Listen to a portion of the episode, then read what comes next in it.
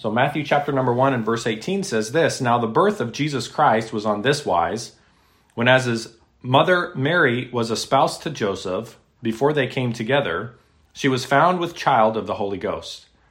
Then Joseph, her husband, being a just man, and not willing to make her a public example, was minded to put her away privately.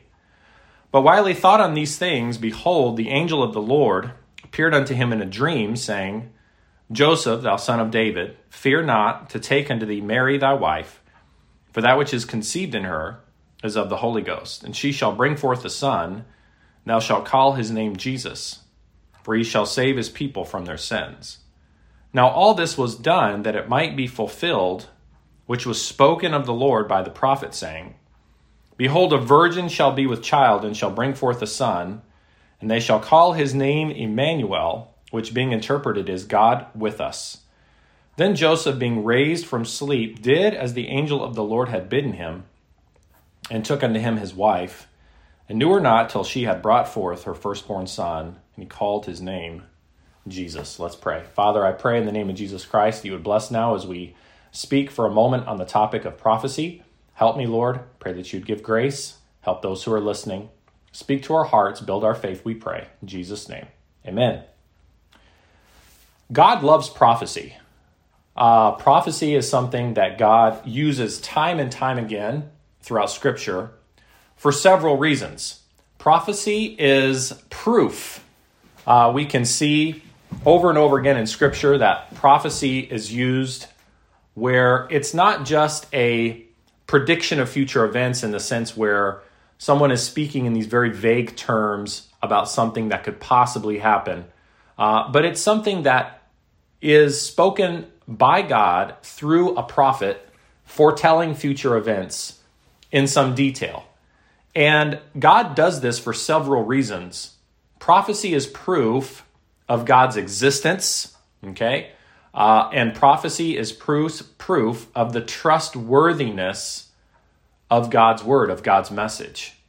Um, and so we're going to see that as we look at the birth of Jesus Christ. We're going to look at a few prophecies here in the book of Matthew. Now, the book of Matthew, it is there's 53 times in the book of Matthew where very specifically it says it was fulfilled or as it was written. And so really the book of Matthew was primarily written from the perspective of uh, someone trying to prove that Jesus Christ was the Messiah primarily to the Jewish people. The Jewish people were familiar with Old Testament scriptures, and familiar with Old Testament scriptures concerning the Messiah. So we're just going to look at a few of these prophecies in the first two chapters of Matthew.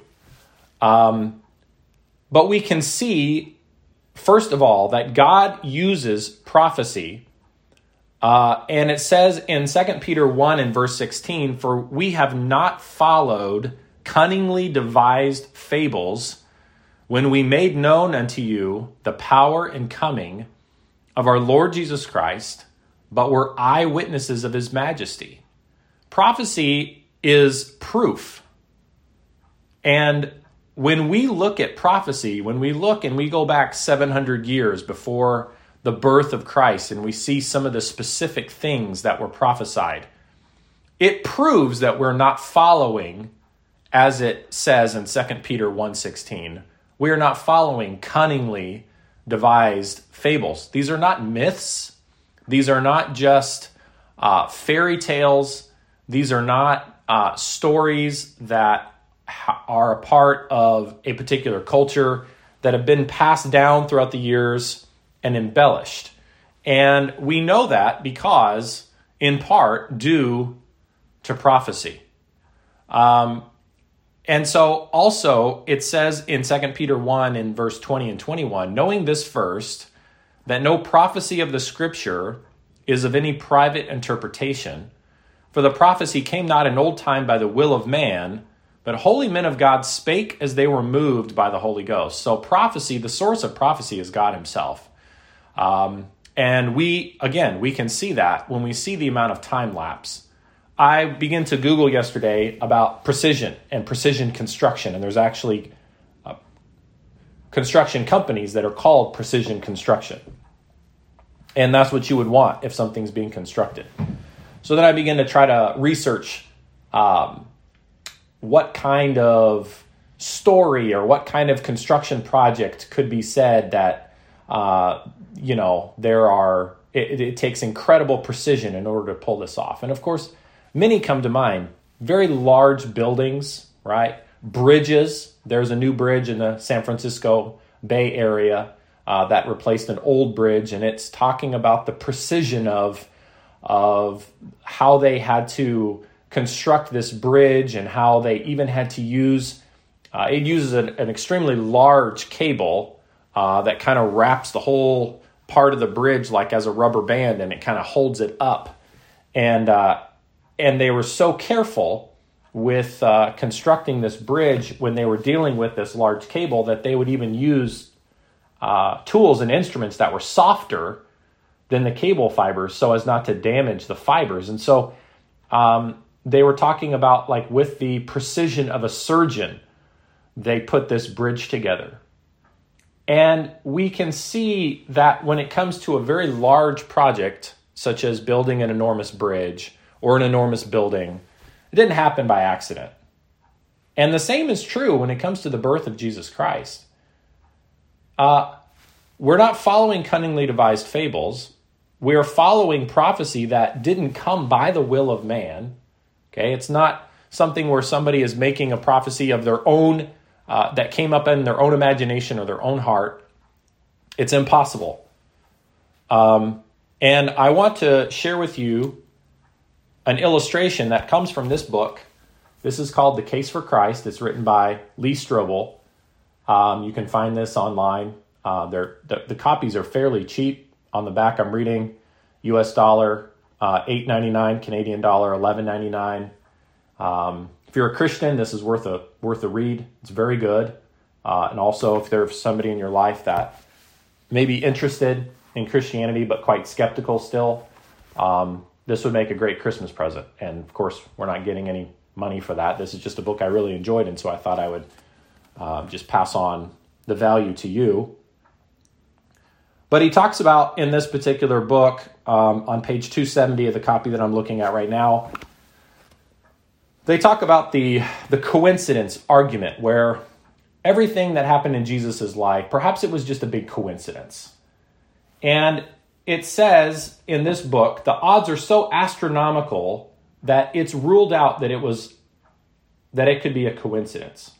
Someone did the math and figured out that the probability of just eight prophecies being fulfilled is one chance in 100 million billion. Now, I'm not a mathematician and I don't quite understand that number. But let me read that again. It said someone did the math and figured out that the probability of just eight prophecies being fulfilled, just eight. Now remember, in the book of Matthew, it cites 53 and it alludes to another 76. But this is just eight prophecies being fulfilled. The number, once again, is 100 million billion. That number is millions of times greater than the total number of people who've ever walked the planet. This person calculated that if you took this number of silver dollars, silver dollars, of course, or toonies, maybe, here in Canada. But if you took this number of silver dollars and covered the entire state of Texas to the depth of two feet, so imagine if you've ever been to Texas, it's an enormous state. It takes forever to drive from north to south and from east to west of the borders.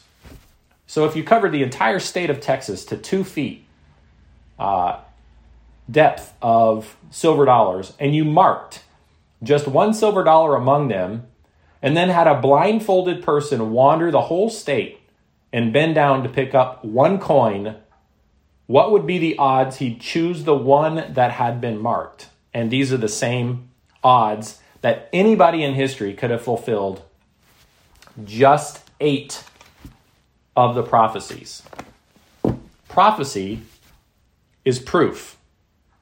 Prophecy is proof. It says in Acts 8, or sorry, uh, Acts 3 and verse number 18, it, uh, it says, But those things which God before had showed by the mouth of all his prophets that Christ should suffer, he hath so fulfilled. Repent ye therefore, and be converted, that your sins may be blotted out, when the times of refreshing shall come from the presence of the Lord. And he shall send Jesus Christ, which before was preached unto you, whom the heaven must receive until the times of restitution of all things, which God hath spoken by the mouth of all his holy prophets since the world began. And it and so once again, prophecy is proof. Prophecy many times was used in the preaching, as we read in Acts chapter number three in the early church. God loves prophecy. Prophecy is evidence. Prophecy gives proof backwards. So let's just take a few minutes and let's look at our passage in Matthew. And the first one that we see is going to be found in verse number 22. But before we get to that, let's look once again at uh, Matthew 122 and then we'll and then we'll and then we'll go on with the prophecies that it that it lists. Why why does God want us to believe the proof of prophecy? Why does God want us to believe the proof of prophecy? We read about it in, in, in Acts 3, but let's look at our passage once again in the birth of Jesus. It says in verse 21 And she shall bring forth a son, and shall call his name Jesus, for he shall save his people from their sins.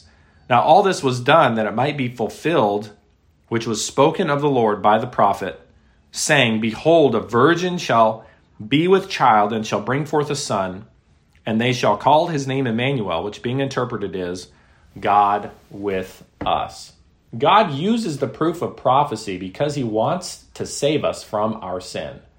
The whole reason that Jesus came is not to give us a wonderful holiday so that we can have wonderful meals and beautiful decorations and have wonderful time with family and friends. And he didn't come just to give us another religion. He came to save us from our sin. And prophecy points to the person of Jesus Christ and for the purpose of his coming. The Bible says in Isaiah 53 and 11, He shall see of the travail of his soul and shall be satisfied. By his knowledge shall my righteous servant justify many, for he shall bear their iniquities. John 3:16 For God so loved the world that he gave his only begotten son that whosoever believeth in him should not perish but have everlasting life. The proof of prophecy is so that we can have a mountain of evidence so that we can then take that step of faith and place our faith and trust in Jesus Christ for our salvation and then go on to live for Him with our life. God does not ask that we live by faith without any evidence. He provides ample evidence to the person who is willing to investigate. And so the purpose of prophecy and the purpose of the proof is so that we can be saved. Are you saved? Has there ever been a time in your life that you have trusted Christ as your Savior? Has there ever been a time when, as it said in the passage we read in, in Acts 3, where it says in verse 19, Repent ye therefore and be converted? Have you ever trusted Christ as your Savior? Are you clinging to a religion uh, so many times when I have this conversation with people, they begin to explain how good of a person they are and how hard they try. But if we could be good enough to go to heaven, if we could be good enough to be accepted with God, if we could be sincere enough, if we could be dedicated enough to our families and to good deeds, why did God send Christ? Why does he go through the process of prophecy and preserving that prophecy? Why is there the repeated warnings of God to trust in Jesus Christ? The word repent means to turn, to allow the message of the prophecy to change our mind from trusting in ourselves to trusting in Christ. That's the purpose of the prophecy. The purpose of prophecy is so that we believe on the Lord Jesus Christ. You say, Pastor, I've already believed on Jesus Christ. Well, there, there are many who have believed on the Lord Jesus Christ, but and they believed that prophecy, they believed the message, but they instead choose to live a Christian life that they craft for themselves instead of once again coming to the prophecy of God's word and saying, God, what do you want? How should I act? What should I how should I live my life? How should I treat others? And and to walk that walk of faith. So we see that prophecy has a purpose and it's powerful proof. The next thing that we see, number 2, is prophecy is precise proof. Now we're going to look at just a few of these prophecies um, in in Matthew chapter 1. So let's look at verse number 1. It says this The book of the generation of Jesus Christ, the son of David, the son of Abraham. Now, the son of David uh, talks about how that Jesus was of the line of David of the tribe of Judah. Now, this was important because it proves that Jesus came from with the right genealogy. He came from the right line. In and uh, and this was this was uh, the this was prophesied. This was a prophecy. In Psalm 132 and verse 10, let me look up in my Bible here, 132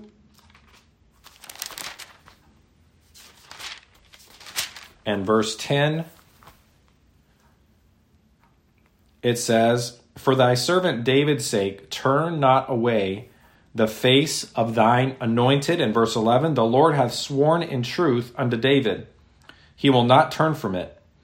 Of the fruit of thy body will I set upon thy throne.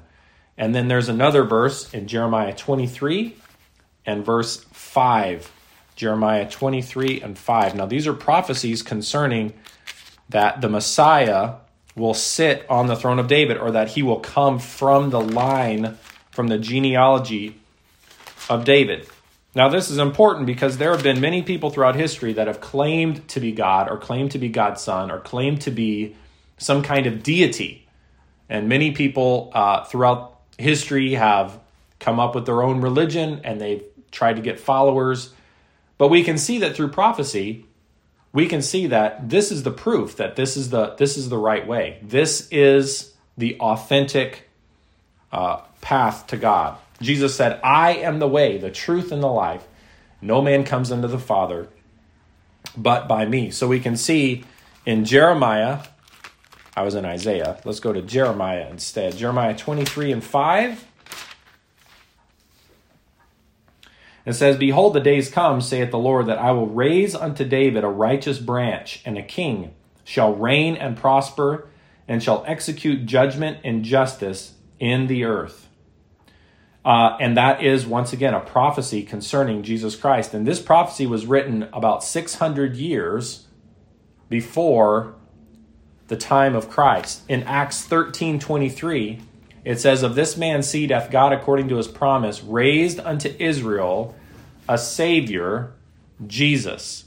And in John 7 and 42, it says, Hath not the scripture said that Christ cometh of the seed of David and out of the town of Bethlehem where David was?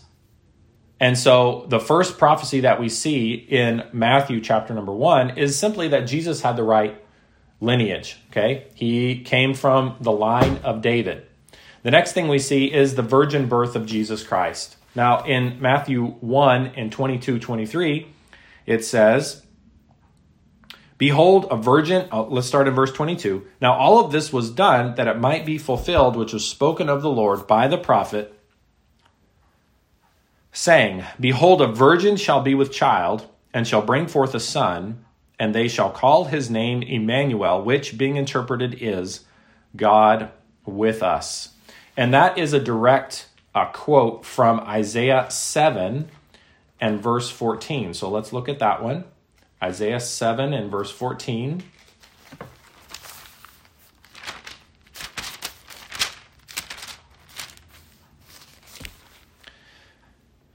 It says, Therefore the Lord himself shall give you a sign. Behold, a virgin shall conceive and shall bear a son, and shall call his name Emmanuel and this was written in BC 742.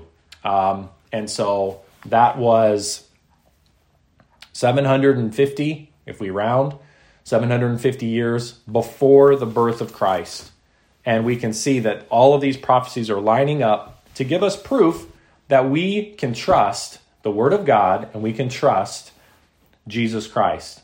Um, and so we can see here that this uh, proves the divinity of Jesus. In Philippians 2 6 through 8, it says, Who being in the form of God thought it not robbery to be equal with God, but made himself of no reputation, and took upon him the form of a servant, and was made in the likeness of men.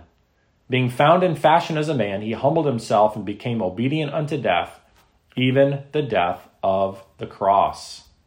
We can see here that Mary was a virgin when she gave birth to Jesus Christ, but she did not remain a virgin. She was not a perpetual virgin. If we can trust the prophecy of the Scripture that Jesus was born of a virgin, and we can trust the Old Testament prophecy in Isaiah, as well as the scriptures in Matthew and Luke, then we can trust the scriptures in relation to Mary's life going forward.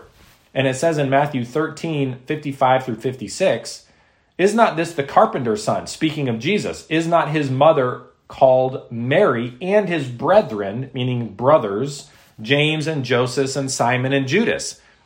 There's four names there that came from Mary. And it says, And his sisters. Are they not all with us? Whence then hath this man all these things. So Jesus was known to have had brothers and sisters that mother uh, that Mary was his mother and that these children came from her. So we don't look to Mary or pray to Mary for salvation. The proof does not point to Mary as being the one that we go to in time of need. The proof points to Jesus Christ. The Bible says in Timothy there is one mediator between God and men, the man Christ Jesus. One mediator. That mediator is Jesus Christ. So the proof of prophecy points to Jesus Christ. But wasn't it a blessing to see that Mary allowed herself to be used of the Lord as a, as a servant of God so that that prophecy could be fulfilled? The next thing that we see in the passage is Jesus was born in Bethlehem.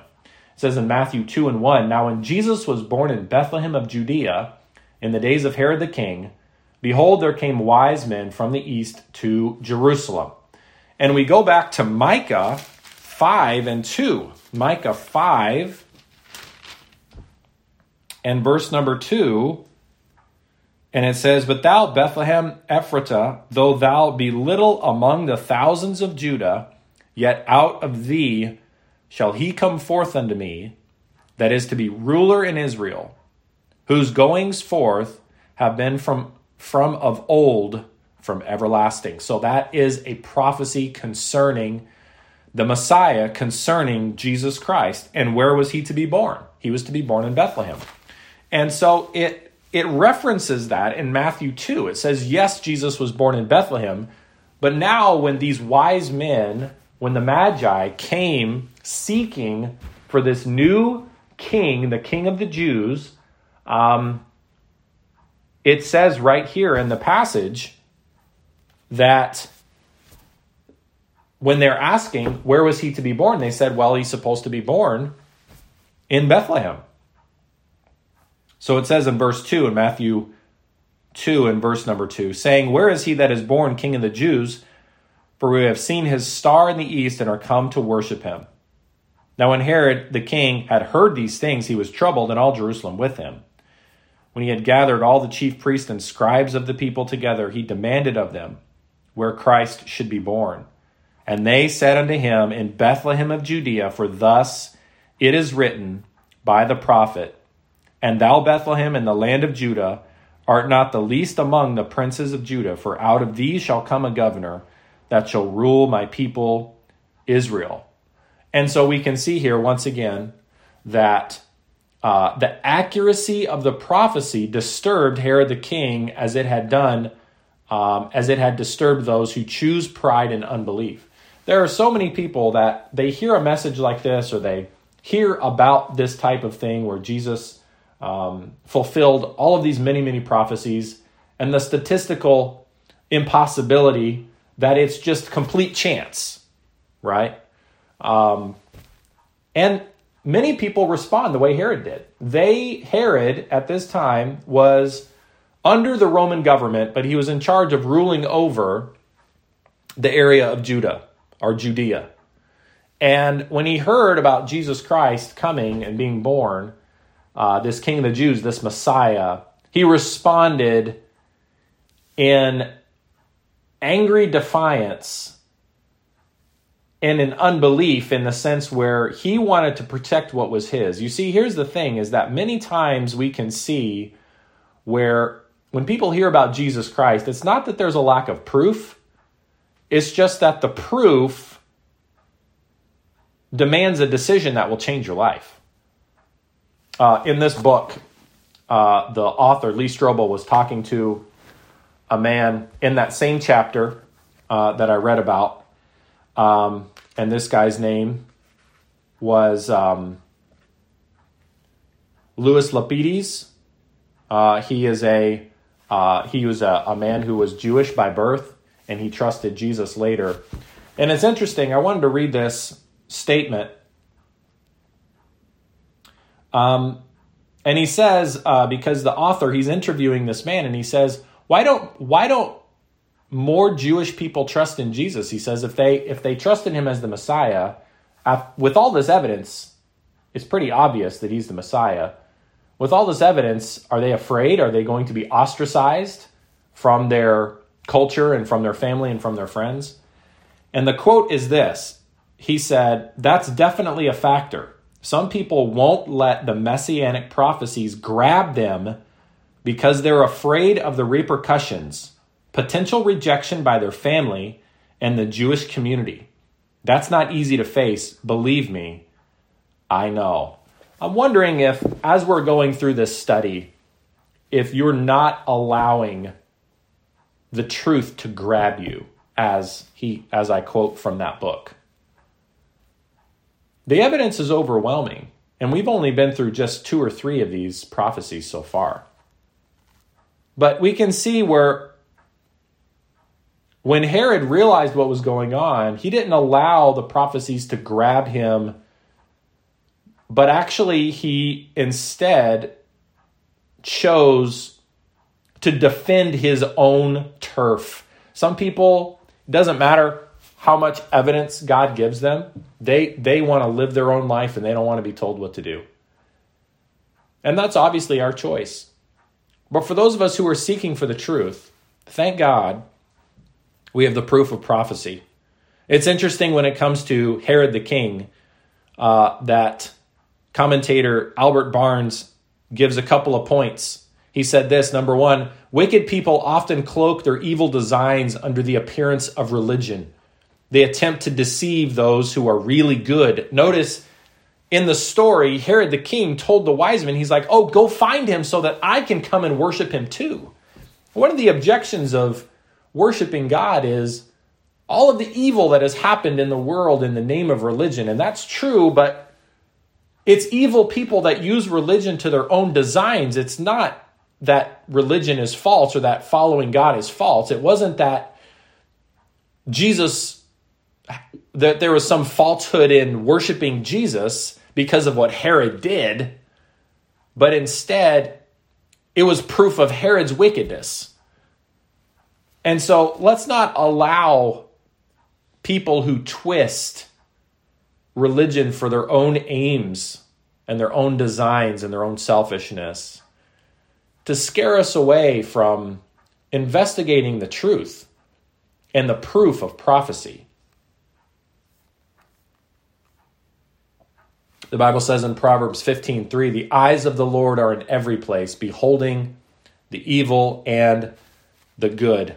And we can see here later in the story that Herod um, was this, was uh, he was he asked the wise men to find Jesus. The wise men come and they find Jesus. They're warned in a dream by God and they uh, they leave to their country another way. Herod was so angry uh, about Herod was so angry that the wise men did not come back and tell him where Jesus was that it says in Matthew 2 and 16, then Herod, when he saw that he was mocked of the wise men, was exceeding wroth and sent forth and slew all the children that were in Bethlehem and in all the coast thereof from two years old and under, according to the time which he had diligently inquired of the wise men. Then it was fulfilled that which was spoken by Jeremy the prophet, saying, In Ramah was there a voice heard, lamentation and weeping and great mourning, Rachel weeping for her children and would not be comforted, comforted because they are not. And so we can see there that um, this is another prophecy that was fulfilled specifically uh, by Jeremiah, Jeremiah's prophecy from Jeremiah 31 and 15, where it says, Thus saith the Lord, a voice was heard in Ramah, lamentation and bitter weeping, Rachel weeping for her children, refused to be comforted for her children because they were not.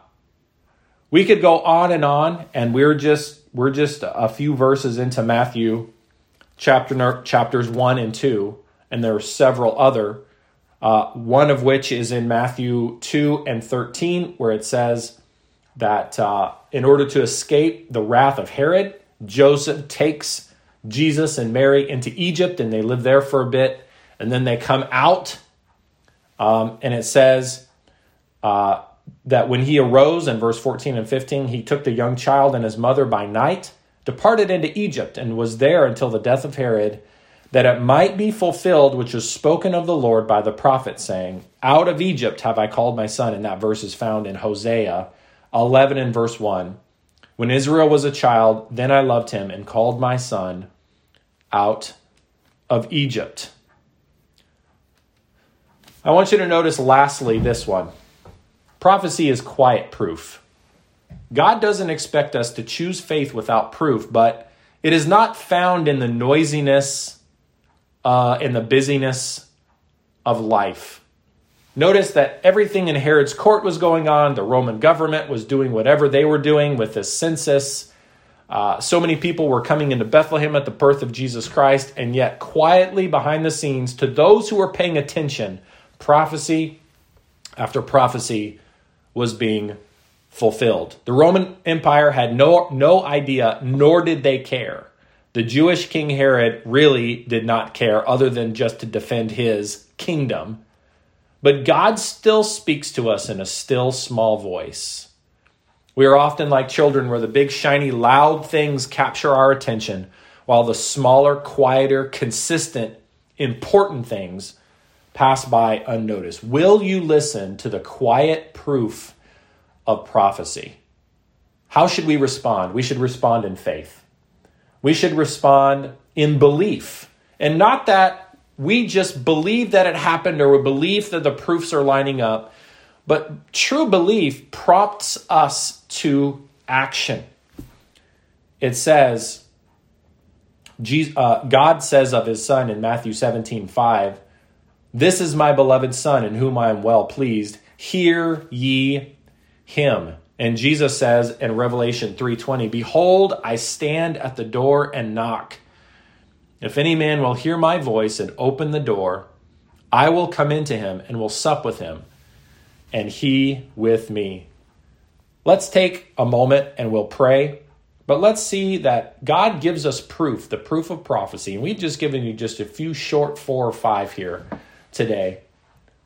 But what should it do? It should prompt us, number one, to believe in Jesus Christ as our Savior. If you've never trusted Christ as our Savior, there's no better time than right now. Could it be that God in His sovereignty orchestrate has orchestrated everything uh, in your life and all the circumstances with COVID and and and whatever is happening in your family and in your job to the point where you're quiet enough and you've slowed down enough so that you will take the quiet proof of prophecy seriously and you can trust Christ as your Savior.